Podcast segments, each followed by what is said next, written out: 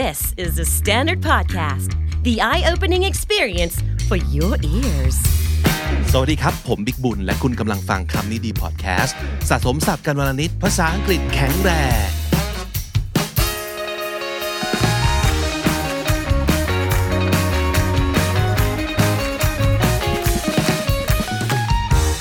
ตรุษจีนปีนี้ทำให้นึกขึ้นได้ว่าวัฒนธรรมของโลกนี้เนี่ยมันก็มีการยักย้ายถ่ายเท ตะวันออกไปทางตะวันตก ตะวันตกกลับมาทางตะวันออกนะครับ เป็นแบบนี้รวมถึงเรื่องภาษาด้วย เพราะว่าภาษาก็เป็นวัฒนธรรมอย่างหนึ่งเช่นเดียวกัน วันนี้เราจะมาพูดถึงเรื่องของการหยิบยืมคำจาก ต่างวัฒนธรรม ต่างภาษาเอามาใช้นะครับ ในภาษาอังกฤษนี้มีคำมากมายเหลือเกินที่เขาหยิบยืมจากที่อื่นมา เช่นคำยืมจากภาษาฝรั่งเศสคำยืมจากภาษาอิตาเลียนนะครับวันนี้เราจะพูดกันถึงเรื่องของคำยืมจากภาษาจีน และแถมภาษาญี่ปุ่นนิดนึงนะครับ เป็นคำที่หลาย ๆ คนอาจจะไม่คุ้นเคยด้วยซ้ำไปว่า เฮ้ย อันนี้คือคำจากภาษาจีนหรือนี่ หรือบางคนไม่เคยได้ยินด้วยซ้ำไปว่า อ้าว อันนี้มันมีคำนี้อยู่ด้วย ซึ่งฟังดูจีนมากเลย แต่ว่าถูก adopt มาใช้ในภาษาอังกฤษได้อย่างแนบเนียนนะครับ วันนี้จะได้รู้จักศัพท์เพิ่มเติมกันอีกหลายคำเลยทีเดียว เริ่มต้นจากคำนี้ก่อนเลยนะครับคำนี้เป็น KND Word of the Day ประจำวันที่ 21 มกราคมที่ผ่านมานะครับ ก็เป็นวันตรุษจีนด้วย ใครติดตามคำนี้ดีทาง Instagram นะครับ ก็จะเจอคำนี้ ถ้าเกิดยังไม่ได้ติดตามไปกดติดตามได้เลยนะครับ KND Studio Official ครับ หรือเสิร์ชคำนี้ดีก็ได้นะครับ ก็น่าจะเจอแล้วนะครับ เอาล่ะคำนี้คือคำที่แปลว่า a thick cold red sauce made from tomatoes ไม่น่าเชื่อนะว่าซอสมะเขือเทศที่เรียกกันว่าเคชัพคำนี้เป็นภาษาจีนนะครับ เพราะว่ามันมาจากภาษาจีนกวางตุ้ง หรือภาษาจีนฮกเกี้ยนนะครับ ที่ออกเสียงคล้ายๆ เคทชัพนี่แหละ แล้วก็กลายเป็นคำที่ภาษาอังกฤษเอามาใช้ที่หมายถึงซอส มะเขือเทศนะครับเคชัพครับคำแรกของเรา มาจากภาษาจีนนะครับคำที่สองเป็นผลไม้ไทยจะว่าอย่างนั้นก็ได้เนอะเพราะว่ามันมีความรู้สึกว่ามันเป็นผลไม้ของบ้านเราอะและรูปคำของมัน ก็ดูไทยไทยลิ้นเออไทย จี่เอาของไปจี่ในกระทะ ก็ดูไทย แต่จริง ๆ แล้วเนี่ย ลิ้นจี่ไม่ได้มาจาก คำไทยนะครับ มันมาจากคำจีนเช่นเดียวกัน นั่นก็คือคำนี้ครับ荔枝ภาษาอังกฤษ adapt มาใช้แล้วก็ทับศัพท์ไปว่า lychee หรือ lychee อ่านได้สองอย่าง lychee ก็ได้ lychee ก็ได้ บางทีเรานอกจากจะเห็นตัวสะกดว่า l y c h e e จะเห็นว่า l i t c h i lychee นะครับ ก็เป็นคำยืม จากภาษาจีนมาที่ภาษาอังกฤษเช่นเดียวกัน แล้วก็ภาษาไทยก็เอามาใช้ แล้วมันก็คล้ายคลึงทีเดียว แล้วก็ออกเสียงให้มันสะดวกลิ้นเราว่า ลิ้นจีนเองคำต่อมาจะเจอได้ในครัวครับ เคยคุณเคยไหมว่ามันจะมีกระทะหลายรูปทรงด้วยกันที่เราใช้ ไอ้กระทะใบบัว กระทะใบใหญ่ๆก้นลึกๆ ที่เอาไว้ผัดเนี่ยบางทีเขาจะทับศัพท์กันว่า wok wok ที่ว่านี้ในภาษาอังกฤษก็ใช้เช่นเดียวกัน แล้วก็มีความหมายเหมือนกัน แล้วก็ไปหยิบยืมมาจากภาษาจีนนะครับ ภาษาจีนออกเสียงยังไงครับ火นั่นแหละนะครับ wok ก็หมายถึงกระทะหน้าตาแบบนี้ พูดถึงอาหารนะครับศัพท์คำนี้ก็น่าจะรู้ไว้ครับ นั่นก็คือ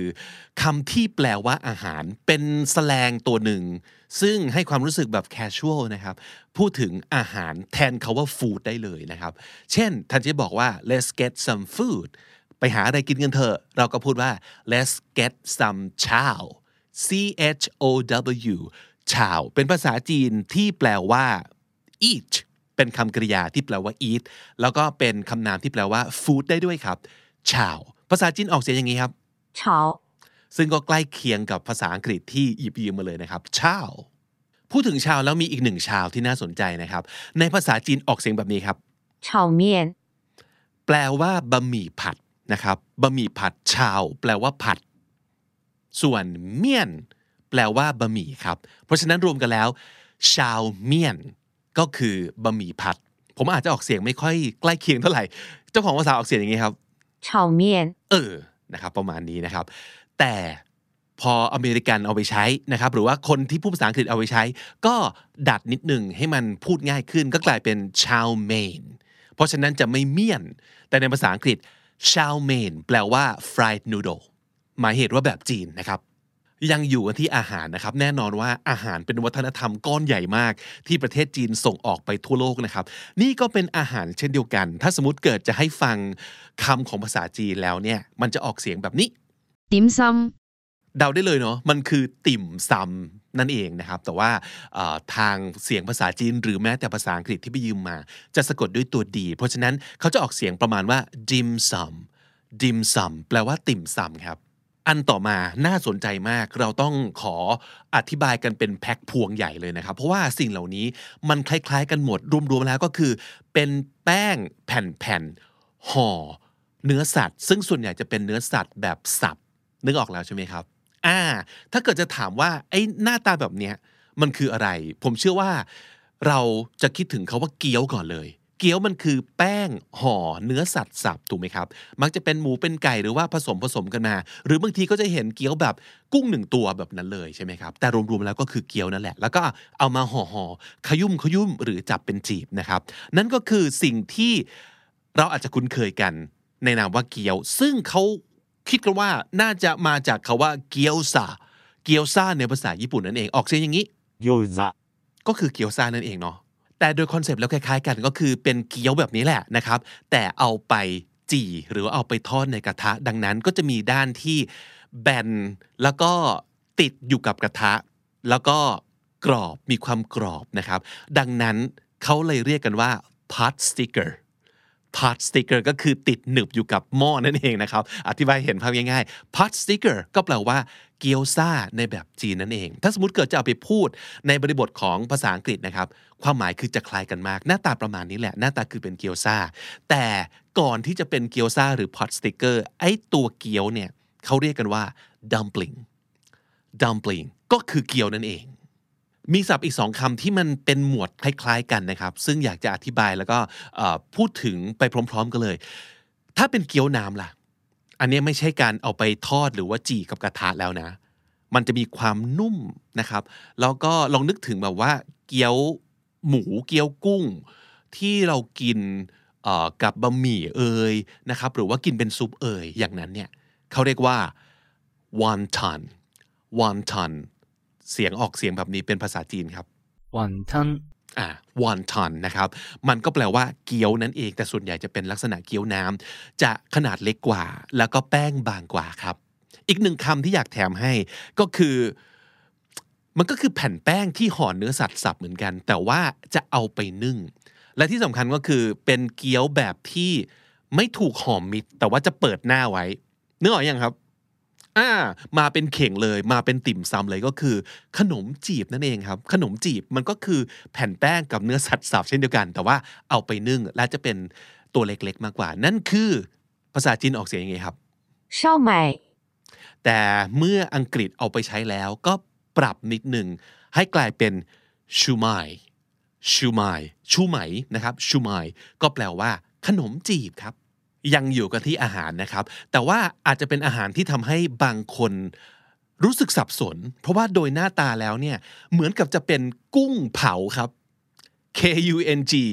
P A O แต่จริง ๆ แล้วมันอ่านออกเสียงว่าคังเผาคังเผาเจ้าของภาษาออกเสียงแบบนี้ครับ กุ้งเผาจีดิงคังเผาชิคเก้นคืออาหารที่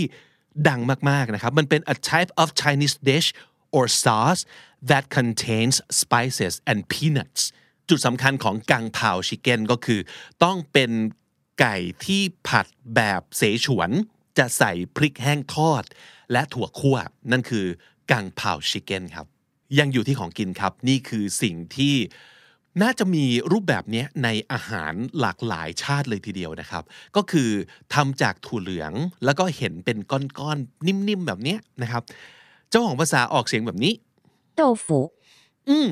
ซึ่งภาษาไทยก็เอามาเลยว่าเต้าหู้ออกเสียงคล้ายๆกันเลยนะครับ แต่ภาษาอังกฤษดัดนิดนึงให้มันออกเสียงง่ายสำหรับเขา ก็จะกลายเป็น tofu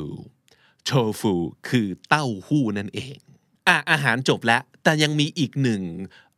วัฒนธรรมของจีน หรือว่าเป็นลักษณะความเชื่อของจีนที่ถูกเผยแพร่ไปทั่วโลก นั่นก็คือวิธีการดู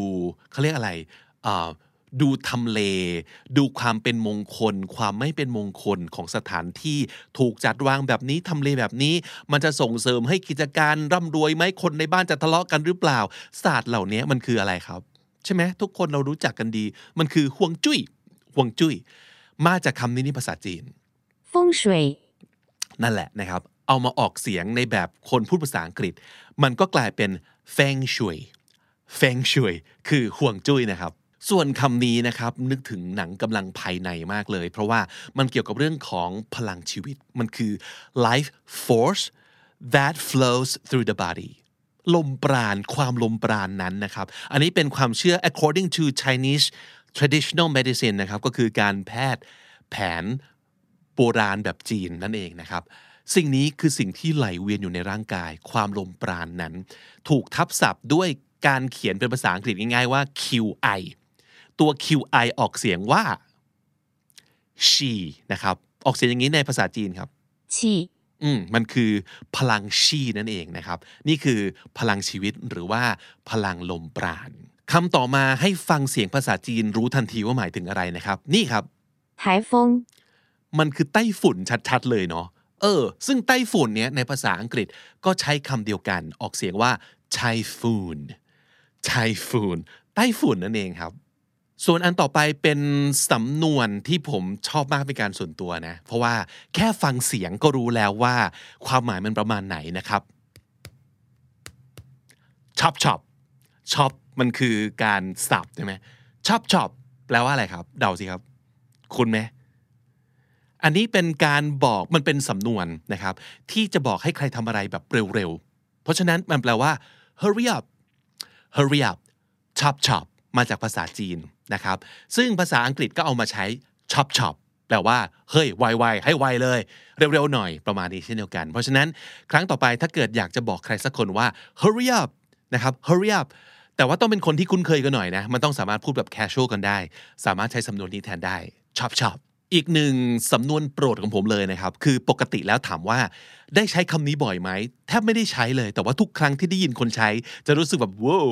เหมือนฝรั่งพูดจีนนะครับ นั่นก็คือสำนวนที่มีความหมายว่า overly enthusiastic enthusiastic มันคือกระตือรือร้นนะครับ active hyper wer แต่นี่คือ overly คือกระตือรือร้นอย่างสูงนะครับ ภาษาจีนใช้คำนี้后头 อืมออกเสียงประมาณนี้ภาษาอังกฤษเอาไปพูด กลายเป็นคำว่า gang ho gang ho g u n g ขีดหรือไม่ขีดก็ได้ แต่ว่าเว้นวรรค h o gang ho แปลว่ากระตือรือร้นสุดๆนะครับ so I was so gung ho about จุดๆๆ you seem very gung ho about จุดๆๆนะใช้แทนคำว่า ตื่นเต้นสุดๆ หรือว่ากระตือรือร้นมากๆ แบบนี้ได้เลยนะครับ กังโฮศัพท์อีกคำหนึ่งที่ส่วนตัวผมจำได้ว่า ได้เรียนรู้จากตอนที่มีข่าว เกี่ยวกับเรื่องของลูกค้าผู้โดยสารคนหนึ่ง บนสายการบิน ไปทำอะไรไม่รู้นะครับ สักอย่างหนึ่งแล้วพนักงานต้อนรับบนเครื่องบินทำให้เขาไม่พอใจเขาก็เลยสั่งให้แอร์กราบเขาจำได้ไหมครับ มันจะมีข่าวประมาณนี้เยอะมากคือ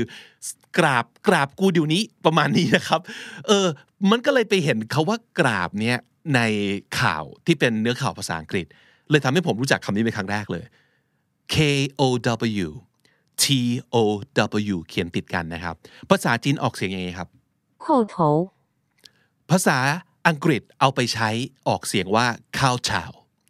cow chow แปลว่าหมอบกราบหรือว่าก้มกราบนั่นเอง ก็คือลักษณะของการที่คุกเข่าลงไปนะครับ แล้วก็หมอบโดยให้หน้าผากเนี่ยติดพื้นนั่นคือข่าวเฉา มาจากภาษาจีนครับ อีกหนึ่งคำก็น่าจะเป็นศัพท์ที่กลายเป็นภาษาอังกฤษไปแล้วเนอะเพราะว่าเนื่องจากในภาษาอังกฤษมันไม่มีของลักษณะเนี้ยนี่คือเหตุผลสำคัญของการที่ว่าทำไมภาษาหนึ่งต้องไปยืมคำในอีกภาษาหนึ่งมาใช้ เพราะว่าในวัฒนธรรมของเขามันไม่มีคำนี้จริงๆอะ่ะดังนั้นแทนที่จะสร้างคำใหม่ขึ้นมา เราก็ไปยืมคำเจ้าของต้นทางมาใช้ซะเลยนะครับคำนี้มันแปลว่า ที่นอนหรือว่าฟูก แบบญี่ปุ่น เรามาถึงญี่ปุ่นกันแล้วเนาะเออคำนี้คือคำว่า F U T O N นะครับ F U T O N ภาษาญี่ปุ่นออกเสียงประมาณนี้ครับ布団ภาษาไทยเราอาจจะพูดว่าฟูตองถูกไหมครับ เป็นเป็นที่นอนแบบฟูตองนั่นเอง ภาษาอังกฤษนะครับ ยืมไปใช้ แล้วก็ออกเสียงว่า futon futon แปลว่าที่นอนแบบญี่ปุ่นครับ อีกหนึ่งคำที่ยืมจากญี่ปุ่นมาเช่นเดียวกันนะครับอ่าลองฟังดูไทกุนอ่านึกออกไหมครับ มันคือคำว่าในภาษาอังกฤษคือไทคูนไทคูนภาษาไทยบางทีก็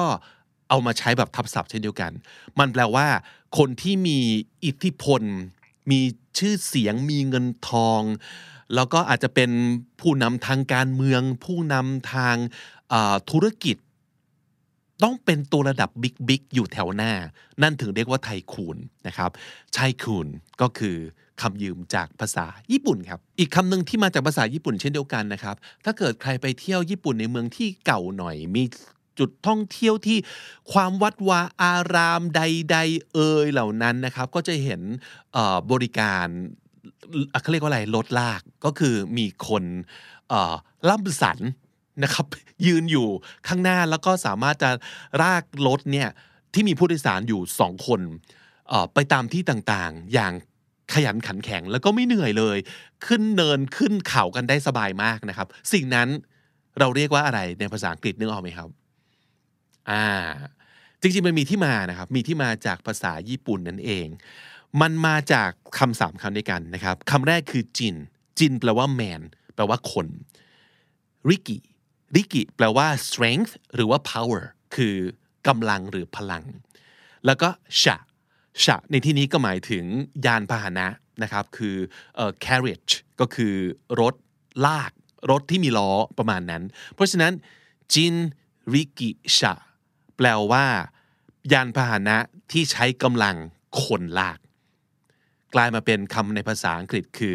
rickshaw คุณไหมครับ rickshaw ก็คือรถลากนั่นเอง มาจากการที่เราเอาคำว่าจินออกนะครับ เหลือแค่ rickshaw rickshaw แล้วก็กลายเป็น rickshaw ในภาษาอังกฤษที่แปลว่ารถลาก อาหารกลับมาอีกครั้งหนึ่งนะครับ แต่ว่าคราวนี้มาทางญี่ปุ่นบ้างนะครับ มันง่ายมากเลยอะเพราะว่าเราเราก็พูดทับศัพท์ในภาษาอังกฤษ ก็พูดทับศัพท์เหมือนกับที่ชาวเมน เป็นที่รู้กันดีในหมู่คนพูดภาษาอังกฤษว่า แปลว่าบะหมี่ผัดคำนี้แปลว่าบะหมี่น้ำครับ ramen ราเมงนั่นเองนะครับ แต่ถ้าสมมติเกิดพูดถึง ramen noodle ramen noodle ก็แปลว่าบะหมี่กึ่งสำเร็จรูปทันทีหรือว่าบะหมี่น้ำนั่นเองนะครับ ramen ส่วนคำนี้ก็เป็นที่มาจากภาษาญี่ปุ่นเช่นเดียวกันนะครับ ไม่ต้องอธิบายให้คำจำกัดความมากๆนะครับ ให้ดูรูปเลยดีกว่า สิ่งเหล่านี้ เรียกว่า ถูกต้องอิโมจิอิโมจิเราจะคิดว่าโมจิมันจะมีความเป็นญี่ปุ่นเนาะแล้วก็ใส่ emo เข้าไปเป็นคำสมาสสนธิ emo น่าจะแปลว่า emotion แต่จากที่เราไปค้นคว้ามา เขาบอกว่าอิโมจิมันมาจากคำว่าโมจิซึ่งแปลว่า letter or character นะครับก็คือตัวหนังสือ และตัว e ที่อยู่ข้างหน้านะครับ ไม่ใช่ e ที่มาจาก emo emotion ไม่ใช่นะครับ หลายๆ คนจะคิดถึงอย่างนั้น ผมเองก็เคยเข้าใจอย่างนั้นเหมือนกัน แต่จริง ๆ แล้วเขาบอกว่ามันมาจากภาษาญี่ปุ่นที่ออกเสียงว่าเอะตรงเนี้ยหมายถึง picture เพราะฉะนั้นมันคือตัว character หรือตัวหนังสือที่เป็น picture นั่นเอง emoji ก็แปลว่า emoji ครับมาจากภาษาญี่ปุ่นครับคำต่อมาเท่มากนะครับ ผมเข้าใจว่ามันเป็นภาษาอังกฤษ หรือว่ามันเป็นภาษาที่มาจากแบบสแกนดิเนเวียนอะไรสักอย่างหนึ่งด้วยซ้ำไปนะ แต่จริงๆแล้วมันมาจากภาษาญี่ปุ่นเช่นเดียวกันคำนี้ครับ S K O S H อ่านว่า scotch ไม่ scotch นะครับ ผมก็เคยอ่าน scotch มาก่อน แต่พอไปเสิร์ชดูอ๋อมันออกเสียงว่า scotch เพราะว่ามันมาจากภาษาญี่ปุ่นคำนี้ครับ少し scotchy scotchy กลายเป็น scotch เท่ปะเท่มากนะครับคำนี้แปลว่า a little bit a little bit เพราะฉะนั้นเราใช้แทนคาว่า a little bit ได้เลย เช่น we just need a scotch more ก็คือ we just need a little a little more ขอขอเพิ่มอีกนิดนึงได้ไหม we just need a little more we just need a scotch more ใช้แทนคาว่า little ได้เลยนะครับ หรือว่า he added just a scotch of vinegar into his cooking เติมน้ำส้มสายชูไปจิดหนึ่งนะครับ he added just a scotch of vinegar หรือว่า could you turn it down a skosh เช่นเอ่อเพื่อนเปิดเพลงเสียงดังมากเลยนะครับแบบ turn it down ก็คือรีเสียงลงหน่อยได้ไหม could you turn it down a skosh ก็แปลว่า could you turn it down a little แบบเอาเสียงลงนิดนึงได้ไหม ประมาณนั้นนะครับ หรือว่า can you move it a skosh higher แบบขยับขึ้นข้างบนอีกนิดนึงได้ไหมขยับสูงขึ้นอีกนิดนึง could you move it a skosh higher อย่างนี้เป็นต้นนะครับ เอาไว้ใช้กันผมว่าเท่มากๆเลยครับสองคำสุดท้ายเป็นสำนวนดีกว่านะครับ เป็นสำนวนที่เอาไว้ใช้พูดกัน ไม่ได้มาจากภาษาจีน โดยตรงหรือไม่ได้มาจากภาษาญี่ปุ่นโดยตรงคือเป็นคำภาษาอังกฤษนี่แหละ แต่สิ่งที่เอามาจากภาษาจีนคือ structure ของมัน structure ที่ว่าเนี้ยเขามีคำเรียกนะคือ pidgin P I D G I N pidgin มันแปลว่า grammatically simplified แล้วก็ use for communication between people not sharing a common language ก็คือสำหรับคนที่พูดจาภาษาคนละภาษากัน เอา เอาคำเหล่านี้ไปใช้สื่อสารกันโดยตัดแกรมมารุงรังทิ้งไป หรือว่าทำให้แกรมมาที่จะดูยากๆเนี่ยมันง่ายลง ดังนั้นมันก็จะฟังดูคล้ายๆกับ broken English ก็คือภาษาอังกฤษที่แบบพังๆนิดนึงนะครับ ซึ่งมันก็มีที่มาอย่างนั้นจริงๆนะ คือคนจีนสมัยก่อนเวลาจะพูดภาษาอังกฤษบางที คนไทยก็เป็นบางทีเนี่ยเราพูดโดยใช้โครงสร้างทางไวยากรณ์ของภาษาไทยครับ แต่ว่าแทนที่คำศัพท์ภาษาไทยด้วยภาษาอังกฤษ ดังนั้นมันก็จะออกมาแปลกๆนะครับ แต่มันกลายเป็นแปลกที่ work แล้วก็ catchy คนที่พูดภาษาอังกฤษเป็นภาษา native ก็เอาไปใช้เฉยเลย มีอยู่สองสำนวนด้วยกัน อยากจะมาฝาก อันแรกคือ long time no see long time no see ฟังดูมันเหมือนเป็นอังกฤษแบบผิดผิดแกรมมาถูกปะ long time no see ทำไมมันพูดแบบง่าย ๆ ดูประธานกริยากรรมอยู่ไหนวะเออเราจะรู้สึกอย่างนั้นนะแต่นี่คือสำนวนที่เขาใช้กันจริง ๆ โดยเจ้าของภาษานะครับ long time no see ก็แปลว่าไม่ได้เจอกันตั้งนานเนาะ long time no see นะครับ อีกอันหนึ่งคือ no can do no can do ก็แปลว่า ไม่สามารถ ภาษาไทยยังใช้อย่างนี้เลย ไม่สามารถวะ อาจจะไม่ต้องพูดเต็มๆด้วยซ้ำไปว่า ฉันไม่สามารถทำอะไรให้ได้ ไม่สามารถสื่อสารแค่นี้รู้ล้วก็คืออย่างที่บอกว่ามันเป็นการ simplify โครงสร้างประโยคให้ง่ายที่สุด เพื่อสื่อสารให้เข้าใจกันมากที่สุดนะครับ เพราะฉะนั้น long time no see no can do อันนี้ก็เป็นลักษณะของเอ่อการเอาโครงสร้างแบบภาษาจีน นะครับมาสื่อสารกัน ให้เราเข้าใจกันมากขึ้นนั่นเองครับ ทั้งหมดนั้นก็คือ 23 ศัพท์และสำนวนที่ภาษาอังกฤษไปยืมจากภาษาจีนและภาษาญี่ปุ่นมาใช้ครับ และถ้าติดตามฟังคำนี้ดีพอดแคสต์มาตั้งแต่ episode แรกมาถึงวันนี้ คุณจะได้สะสมศัพท์ไปแล้วทั้งหมดรวม 8,599 คำและสำนวนครับ และนั่นก็คือคำนี้ดีประจำวันนี้ครับ ฝากติดตามรายการของเราได้ทาง Spotify Apple Podcast หรือทุกที่ที่คุณฟัง podcast ครับ ถ้าเกิดอยากจะฟังอะไรสั้น ๆ กระชับกระชับนะครับ ไปกันได้เลยที่ TikTok นะครับ ติดตามกันได้โดยเสิร์ชคำนี้ดี หรือ KND The Standard นั่นเองครับใครอยู่บน YouTube อยากจะสนับสนุนช่องเรา มีได้หลายวิธีนะครับ วิธีที่ง่ายที่สุดเลยก็คือฟัง episode นี้แล้วบอกเราว่ารู้สึกยังไงในช่องคอมเมนต์นะครับ พูดคุย สอบถามชวนคุย ตั้งคำถามต่างๆ ได้เลย เม้นต์กันได้เลยนะครับ หรือว่ากดไลค์ กดแชร์ให้กับคนที่คุณคิดว่าน่าจะชอบคอนเทนต์นี้แน่ ๆ เลยนะครับ ฝากแบ่งปันบอกต่อกันด้วยนะครับ หรือว่าถ้าเกิดอยากจะเป็นส่วนหนึ่งของ community ของเรานะครับ ก็สามารถกด join แล้วก็เข้ามาเป็น KND member ได้เลย สามารถจะเข้าร่วมกิจกรรมอย่าง Language Cafe ได้ทุกเดือนด้วยนะครับ แล้วก็สุดท้ายเลยสำหรับคนที่เคยกด thanks มาให้เราแล้ว แล้วก็สนับสนุนเป็นตัวเงินมานะครับ อันนี้เราก็ขอบคุณมากๆเช่นเดียวกัน แต่ว่าอยากจะขอบคุณทุกๆ คนเลยครับ ที่สนับสนุนช่อง KND ไม่ว่าจะรูปแบบวิธีใดก็ตาม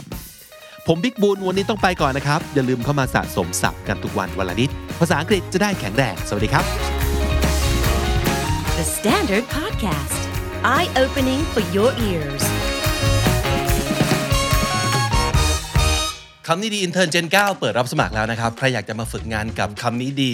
ฟังกันเลยว่าต้องทำยังไงและเรารับใครบ้างนะครับ เรารับทั้งหมด 3ตำแหน่งด้วยกันตำแหน่งทีหนึ่1 คือ English Content Creator และอีก 2 อัตรานะครับ ก็คือตำแหน่งเดียวกันเป็นวิดีโอ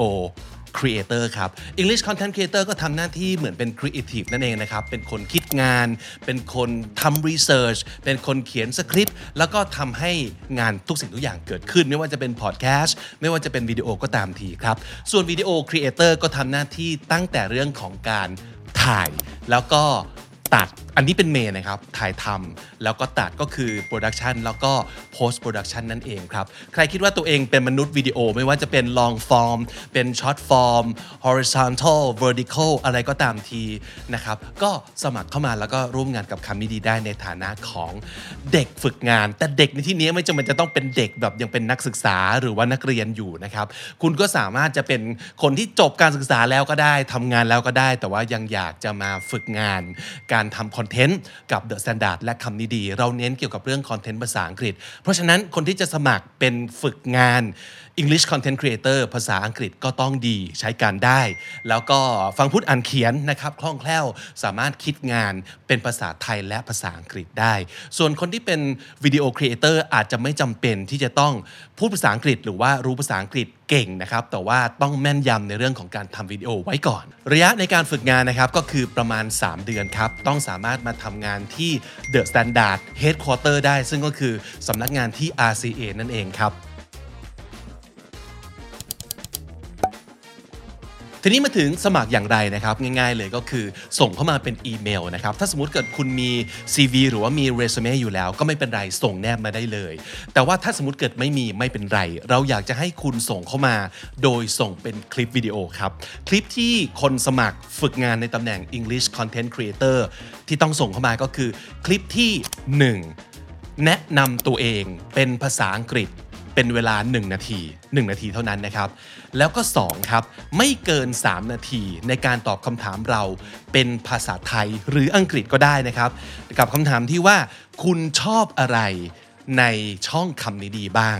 และคุณไม่ชอบอะไรในช่องคำนี้ดีบ้าง อีกอันหนึ่งก็คือ ถ้าให้คุณสร้างสรรค์อะไรก็ตามที่เป็นสิ่งใหม่ และไม่เคยมีมาก่อนในช่องคำนี้ดี คุณจะทำอะไร ตอบคำถามที่ 2 นี้ภายในเวลาไม่เกิน 3 นาที ภาษาอะไรก็ได้ครับ 2 ภาษาก็ได้ครับ ส่วนคนที่อยากจะสมัครฝึกงานในตำแหน่ง video creator นะครับ ก็ให้ส่งคลิปตัวเองเข้ามาเช่นเดียวกันนะครับ ข้อหนึ่งก็คือแนะนำตัวเองเป็นภาษาไทย หรือจะอังกฤษก็ได้แล้วแต่ภายในเวลา 1 นาทีครับ แล้วก็ตอบคำถามเป็นภาษาไทยหรืออังกฤษก็ได้นะครับว่าช anel ของ YouTube ที่คุณติดตามอยู่ 3 ช่อง และ TikToker ที่คุณติดตามอยู่อีก 3 คน มีใครบ้างและเพราะอะไร แล้วก็สำคัญที่สุดนะครับสำหรับคนที่จะสมัครงานในตำแหน่ง video creator นะครับแนบผลงานที่คุณเคยทำมานะครับจะเป็นลักษณะแนบแบบไหนก็ได้ แต่ว่าเเขียนโน้ตให้เรารู้ด้วยว่าสิ่งที่คุณทำนั้นคุณทำอะไรบ้าง เช่น เป็นคนถ่าย หรือว่าเป็นคนเขียนสคริปต์ด้วย หรือว่าตัดต่อเฉยๆ หรือว่าเกรดสี หรือทำทั้งหมด ก็เล่ามาให้เราฟังด้วยนะครับ ส่งอีเมลแล้วก็แนบคลิปแนบต่างๆ ทั้งหมดนะครับ มาที่ kndstudio.official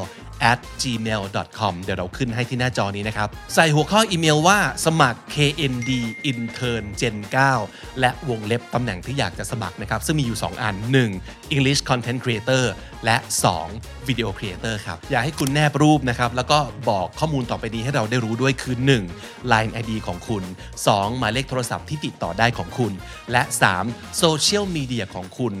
ทั้งหมดที่คุณมี รับอีเมลสมัครวันสุดท้ายนะครับ คือวันศุกร์ที่ 3 กุมภาพันธ์ และเราจะประกาศผลภายในวันศุกร์ที่ 10 กุมภาพันธ์ครับ